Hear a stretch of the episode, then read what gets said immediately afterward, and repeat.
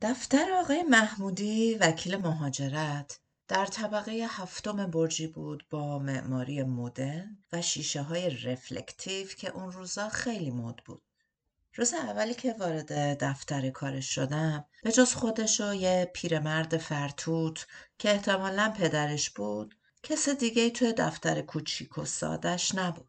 ولی وقتی شیش ماه بعد ویزام رسید و رفتم ازش تشکر کنم اوضاع فرق کرده بود. در طول چند ماه تمام اون طبقه رو خریده بود و 18 تا کارمند استخدام کرده بود که برای بررسی پرونده متقاضیان مهاجرت تند و تند به تلفن جواب می‌دادن. اونجا بود که فهمیدم خیلی عظیم مهاجرت برای بعضیا به معنای از دست دادن خونه و کاشانه است و برای عدهای به معنی به دست آوردن خونه و املاک و مال و منال فراوونه به این میگن در زمان مناسب در مکان مناسب قرار گرفتن. آقای محمودی هم تو همون نقطه قرار گرفته بود. درست توی همون نقطه. یعنی باد و بورانی که ما رو به این ور اونور دنیا پرتاب می‌کرد برای محمودی از آسمون بارون طلا میفرستاد. توفان.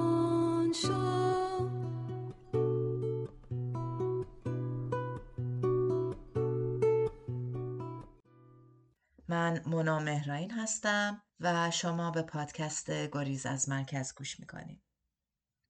توی این اپیزود از خان اول یعنی آماده شدن برای امتحان آیلتس و آماده سازی مدارک برای مهاجرت براتون صحبت می‌کنم.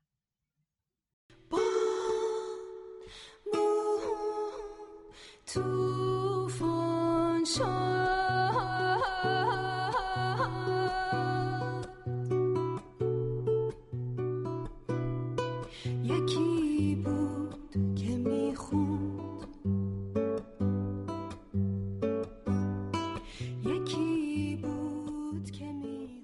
آقای محمودی مردی بود با کله صاف و براق و دلی صافتر. آدم جدی بود و انصافا هم کارشو بلد بود. چند تا فرم داد پر کردم و چهار هزار دلار ناقابل استرالیا سلفیدم. به عبارت دلاری 500 تومن که وقتی فکرشو می‌کنم مفت بود. توی پرانتز بگم که به هنگام ضبط این اپیزود دلار استرالیا حدود 20 هزار تومن خرید و فروش میشه. خلاصه پولو دادم و قرار شد برم دنبال امتحان آیلتس یعنی آقای محمودی خیلی واضح و روشن به هم گفت که تا وقتی که نمره امتحان آیلتس هم رو نداشته باشم اصلا نمی‌تونم به رفتن فکر کنم.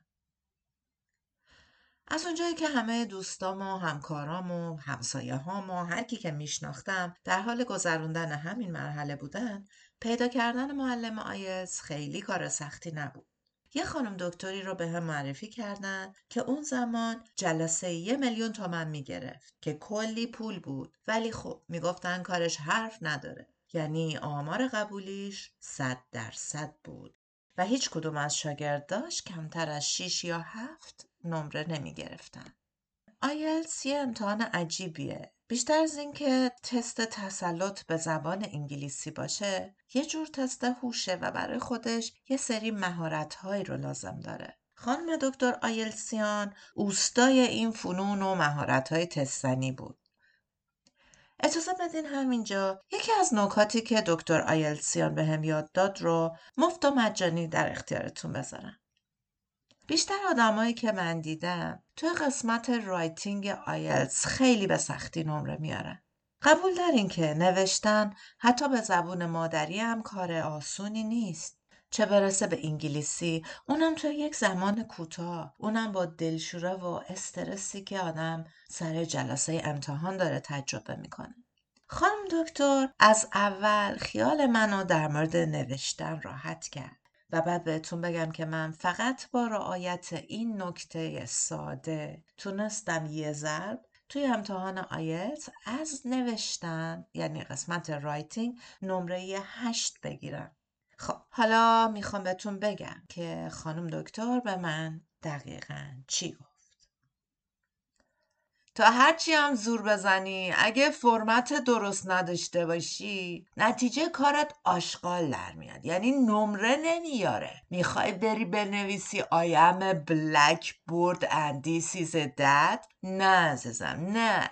تنها راه پاس کردنش اینه که فرمت کلی نوشته رو از قبل حفظ باشی. یعنی چی؟ یعنی چی رو حفظ باشم؟ به بچه گوش کن دارم صحبت می‌کنم. هر متن یه مقدمه داره یک متن اصلی داره و یه نتیجه گیری.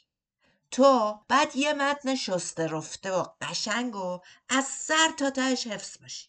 یه متنی که یه انگلیسی زبان نوشته. از این متنا پره تو تمام کتابای آموزش آیلز پره. می‌تونم خودم به چند تا رو معرفی کنم. می‌تونی خودت بری چند تاشو برداری و از بر کنی. درسته. ولی خب متنی که من از بحر می‌کنم ممکنه در مورد آموزش پرورش باشه. ولی من که نمی‌دونم سر جلسه آزمون در مورد چه سابجکتی باید بنویسم. ببخشید در مورد چه موضوعی باید بنویسم. بابا نمی‌ذاری من حرف بزنم دیگه اسکل. ببین فکر کن متنی که حفظ کردی در مورد همون آموزش و پرورش باشه. خب جمله اول این متن اینه. آموزش و پرورش یکی از ارکان مهم زندگی بشری است. تا این جمله رو حفظ باش. وقتی بدنه جمله رو حفظ باشی موضوعی که بهت دادن فرقی نداره فقط کافیه جای خالی کلمه ها رو با کلمه های مرتبط با اون موضوع پر کنی فهمیدی؟ چرا مثل بزداری رو نگاه می‌کنی؟ ببین مثلا میری سر جلسه موضوع در مورد معماریه تا جمله که حفظ بودی چی بود؟ من حفظ بودم که آموزش و پرورش یکی از ارکان مهم زندگی بشره. همین. حالا وقتی می‌خوای بنویسی می‌نویسی معماری یکی از ارکان مهم زندگی بشری است. یعنی 90 درصد جمله رو حفظی فقط اون کلمه آموزش پرش ور میداری به جاش معماری را می‌ذاری. سرمو تکون دادم و چیزی نگفتم چون راستش خیلی ترسیدم. جلسه ها توی منزل خانم دکتر برگزار می شد. طبقه بالای یه خونه قدیمی تو ستار خان. خانم دکتر ریزه و چقر بود ولی بد بدن. یه صدای دورگه داشت که بعدا فهمیدم به خاطر تزریق تستوسترون اونجوری شده. معلوم شد کلاس بدنسازی میره و 60 کیلو وزنه می‌زنه.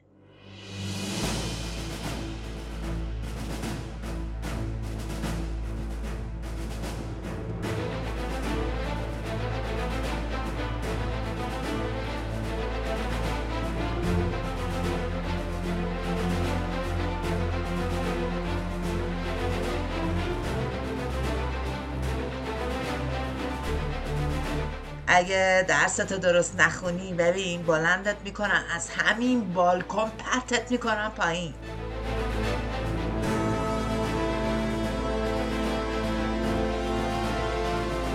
راستی تو چرا هیچی ازاله نداری؟ من اگه قد تو رو داشتم الان وزنه صد کیلویی می‌زدم بعد از این معارفه کوتاه خانم دکتر نشست بالا اتاق و جلسات ما به طور رسمی شروع شد. از اونجایی که دکتر گربه رو دم هجله کشته بود من واقعا شروع کردم به درس خوندن و هیچ وقت لازم نشد از بالکن پرتم کنه پایین ولی وقتی که اشتباه می کردم فوشای ناموسی بدی به هم می‌داد که باعث شد هیچ وقت صرف افعال بدون قاعده در زبان انگلیسی رو فراموش نکنم. عاقبت تلاش های معلم مهربون و سختکوشی های خودم جواب داد و من آماده امتحان آیلتس بودم. منم با خوشخیالی رفتم برای ثبت نام که اون زمان آنلاین بود. قرار بود که سایت باز بشه و ما ثبت نام کنیم. رأس ساعت نه تنها خودم بلکه تمام افراد خانوادم نشسته بودیم که هر کسی که تونست زودتر از همه وارد سایت بشه و اسم من و مشخصاتم رو وارد کنه. اما ظرف سی ثانیه تمام جاها پر شد و من هاج و واج به صفحه مانیتور خیره شده بودم. چند دقیقه بعد خانم دکتر به هم زنگ زد. چی شد؟ چی؟ یعنی نتونستی ثبت نام کنی؟ ببین سریع خودتو برسون به وزارت علوم. طبقه سوم دفتر آقای شنبلپور. آقای شنبلپور مسئول ثبت نام آیلسه بدو ببینم چیکار می‌کنی. بدو. بلا فاصله پریدم توی ماشین و خودم رسوندم دم وزارت خونه که اتفاقا همونجا توی شهرک غرب بود. وقتی ظرف ده دقیقه خودم رو به اونجا رسوندم دیدم ای دل غافل. قبل از من مردم اونجا تجمع کرده بودن و داشتن به در و دیوار فش می‌دادن. یه خانومی یه سطل نفت آورده بود بریزه روی خودش و جیغ می‌کشید. امکان موندن رو که ازمون گرفتی حداقل در رفتن رومون نبندین. به خداوندی خدا قسم به خداوندی خدا قسم اگه دخترم نتونه امتحانشو بده من همینجا خودم آتیش می‌زنم. در حالی که اشک توی چشم جمع شده بود کنار جدول نشستم و به اوضاع پریشون زندگی خودم فکر کردم. نه فقط به زندگی خودم به اوضاع پریشون اون خانومی که می‌خواست با یه سطل نفت خودشو آتیش بزنه. به پریشونی احوال تمام اون آدمایی که به خاطر یه امتحان آیلز داشتن خودشونو به در و دیوار بسته وزارت علوم می‌زدن همین موقع صدای آشنا از پشت سرم گفت مانا اینجا لب جوب چی کار می‌کنی؟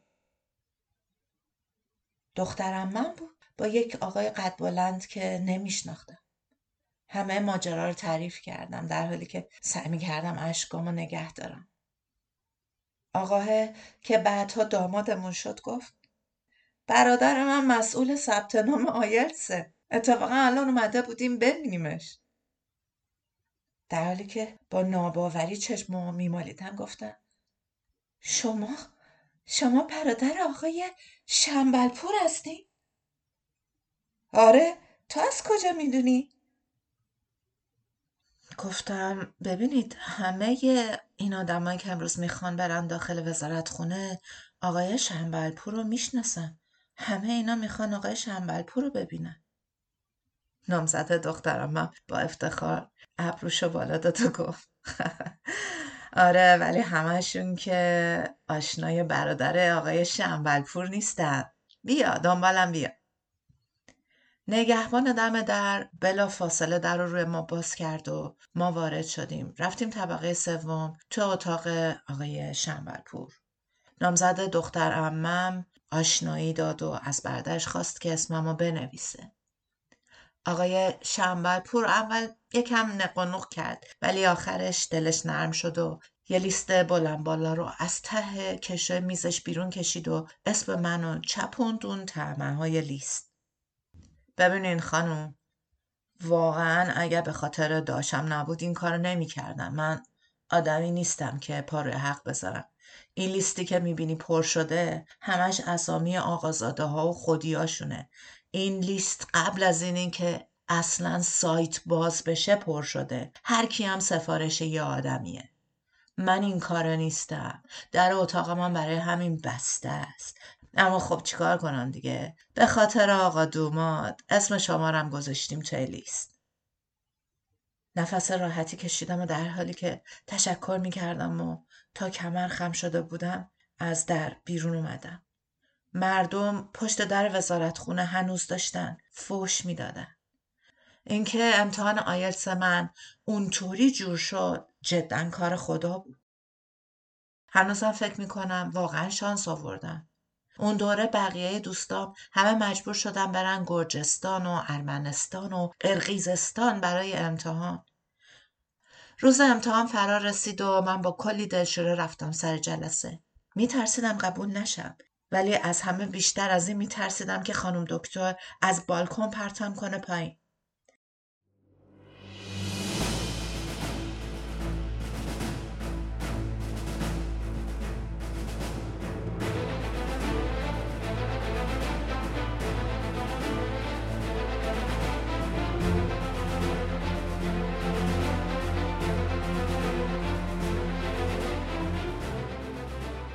ولی خوشبختانه این اتفاق نیفتاد و یه ضرب امتحان آیلتس رو پاس کردم بقیه کارم به خیر و خوشی پیش رفت و شیش ماه بعد یه عدد ویزای استرالیا تو پاسپورتم می درخشید.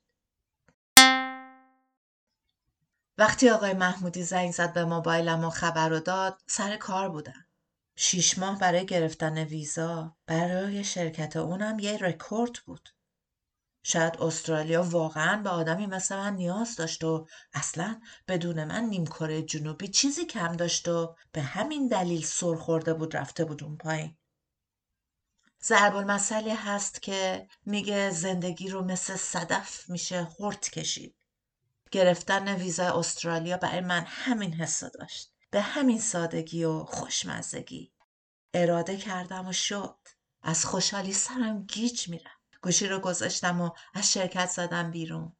توی خیابون مردم به هم فش می‌دادن و ترافیک و دود مثل همیشه بود. اما من حال زندونی رو داشتم که از سیم خاردار پریده توی یه دشت و از اون پشت یه لبخند پت و پهن زفرمندانه روی صورتم نقش بسته بود.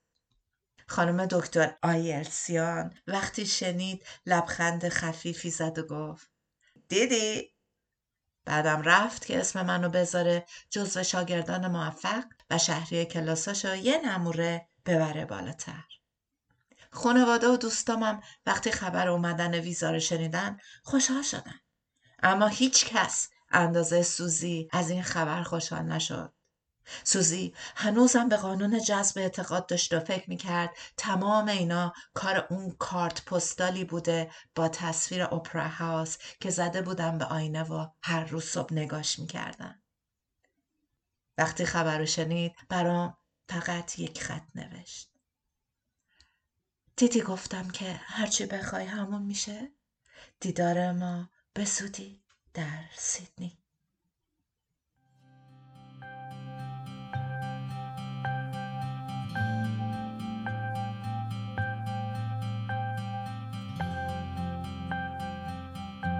خب این خلاصه بود از مسیر که من رفتم اما برای رسیدن به استرالیا راه های متفاوتی هست. درست مثل راه های رسیدن به خدا که به تعداد آدم هست. توی اپیزود بعد در مورد این راه ها براتون مفصل صحبت می‌کنم.